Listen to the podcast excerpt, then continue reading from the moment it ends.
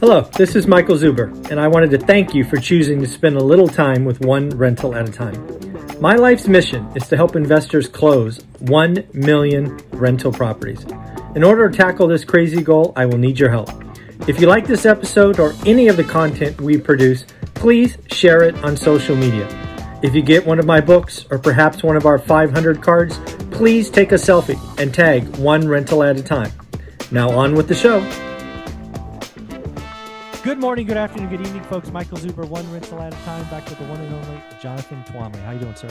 I'm doing great, Michael. So much fun to be back. I always miss it whenever Yeah. when I when I miss a week or two. Yeah, Uh, I always miss it, but I'm glad to be ha- glad to be back with you guys today. So thanks. is that is awesome. So I've been waiting for this conversation uh, because just right, you're in multifamily, you're doing the big stuff. I'm a residential guy. Still, we're both landlords, and uh, if we rewind the clock and if people were to check out your playlist, one of the things that we've talked talked about many times is uh, Class C doesn't do very well historically speaking in a recession. Right, there is a talk track that hey, in a recession, people are trade down and do all that stuff. We we've talked ad nauseum about that not being really historically accurate, right? You're not going to go from Mm. class A to class C and all of those things.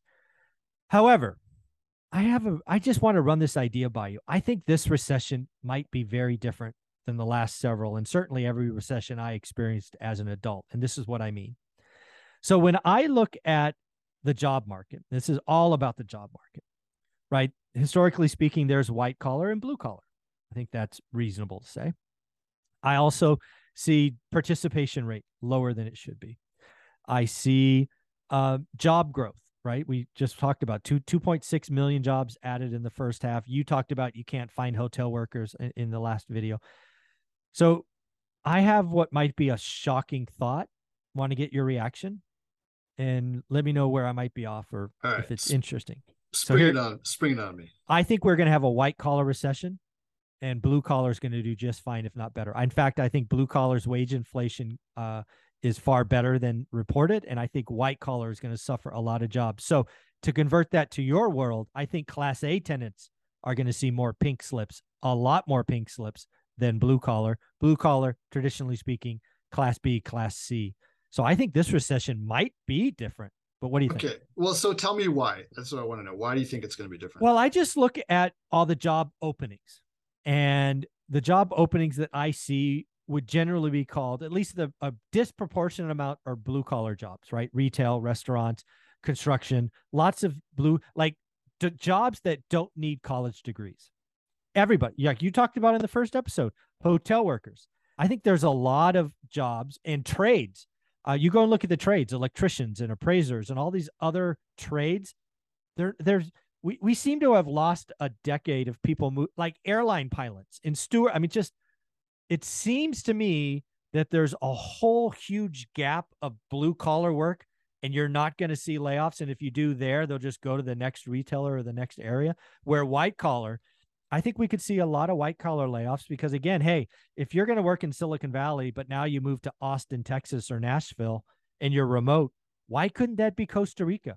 If we're really going to see this off this uh, work from home why doesn't it go offshore? If it's truly white collar you just need a phone and a computer there's a lot cheaper places. So again i don't know if this is happening. I just i just have a weird feeling that this may be disproportionately a white collar recession which historically speaking is a class a tenant. And you know again i could be wrong. I get i get my mind goes crazy sometimes. All right. Well, let's see. I got to think through this a little bit, but um, let's see. So historically, you know what what you have is in recessions when job cuts need to be made Mhm. is the jobs that get cut are the ones that are easily rehired or or easily replaced. They don't they don't they're more uh execution jobs and Sure. less jobs where people have institutional knowledge that needs to be preserved, right? Or skill or skills that are very hard to develop, right? Mhm. So so you see the the blue collar workers getting laid off faster because if you Mhm. can if you can work a register here, you can work a register there, and it doesn't re- you know, just get retrained on a new system, and it's not a big deal. Whereas like the guy, the managers who understand how to run the retail outlet, right, or the people above them who know how to work a supply chain, mm-hmm. or what have you those people if you lose those people and i mean in the last episode we talked about like hertz and what happened mm-hmm. with hertz or not we, i didn't mention the name i was thinking about hertz but car sure. rental companies right mm-hmm. where they they they lost 90% of their business and they fired everybody and had to restructure like once you lose those people it's very hard to get back in business again right mm-hmm. so you want to so basically what companies look to do is they look to preserve their ability to ramp back up when the economy comes back. And that requires them to preserve that institutional knowledge and know-how and and but you know the people who take it on the on the the, the head are like the ones who yeah. don't don't have that knowledge. I i don't really see that changing on a large scale. I could see for for sure uh things happening company by company. Like there's some there's some issues in tech again right now and i mm-hmm. think that relates to uh frankly this cheap debt issue I right agree. where these com- where these companies are like a lot of these u- unicorns mm-hmm. you know that don't make any money that exist on cheap debt or yeah. and frankly even cheap equity because there's so many VCs out there that are loaded up with cash that you've got to mm-hmm. put it somewhere mm-hmm. suddenly that environment looks very different and they are starting to get scared and starting to try to scale back to like get profitable right? And uh so you may see a lot of some of those tech workers taking it on the chin. So but i think if you're talking about bigger corporations tech companies also tend to be fairly lean though in the first place right? They're not like they don't require as many people to uh to run as like big companies with a lot of infrastructure that sell physical products or what have you right? So so tech is a little bit of a different animal um, also very interesting in the context of like bankruptcies like what do you restructure like what is there in, in a, with a tech company mm, no, they, might, they, go to they go to zero. They yeah, they might not be anything there to restructure, right? So mm-hmm. because there's because it's basically all in people's heads yeah, and no and, no physical assets. Yeah, so so I could see white collar workers getting um, having a harder time in in this in this kind of recession than historically, but I don't see I don't see it flipping. And, and mm. for a couple of reasons why. One I've already outlined. Another is that if white collar workers do get whacked in large numbers, their spending is going to drop, and that's going to filter through to retail establishments, hospitality, mm-hmm. restaurants, mm-hmm. all that other stuff where the blue collar workers work. So that's I think true. that I think that yeah. they will get they'll get hit hard. And in terms of like offshoring of white collar jobs, I mean, this is something that I'm in, involved with as a business owner. You know, I have people who work with me virtually. I'm actually in the process of hiring more. Um, but w- what I've found is that th- that's a difficult oh yeah process there are some things that you can do remotely with like an overseas worker from you know wherever it is the philippines or india or mexico but you're probably not going to have like your real go-to people like hired that way right and and and if you're and i think the bigger you get and the more sophisticated your business gets the more important it is to have people who are like here to have like the education here, who have the experience here, mm-hmm. that you know, it's.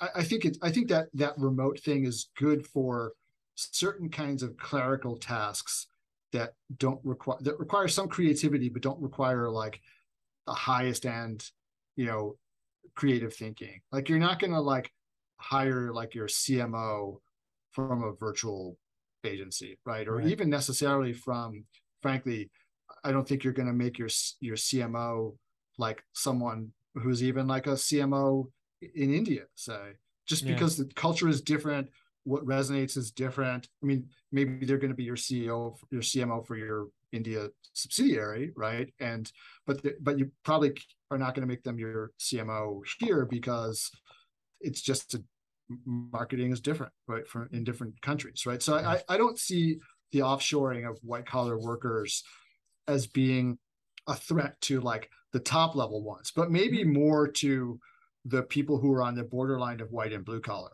mm-hmm. right? Where sort of, you know, assistants, right? Or, uh, you know, w- what have you. But even, even there, like I've had assistants from various places and s- still have sort of defaulted back to US based virtual assistants as mm-hmm. opposed mm-hmm. to overseas just because there's that kind of like cultural thing again where it just sort Yeah. of feel like it sort of works better here. But you know, that's always Yeah, I think it's Uh, going to be interesting. I one of my earliest memories. I don't have a lot of memories from my childhood. Um, one of my earliest memories was my father. Right, so my father was a, I, I guess, a white collar worker. He was in, um, I guess, he ran stock rooms for Hmm. tech companies at the time, widgets, right, moving components around.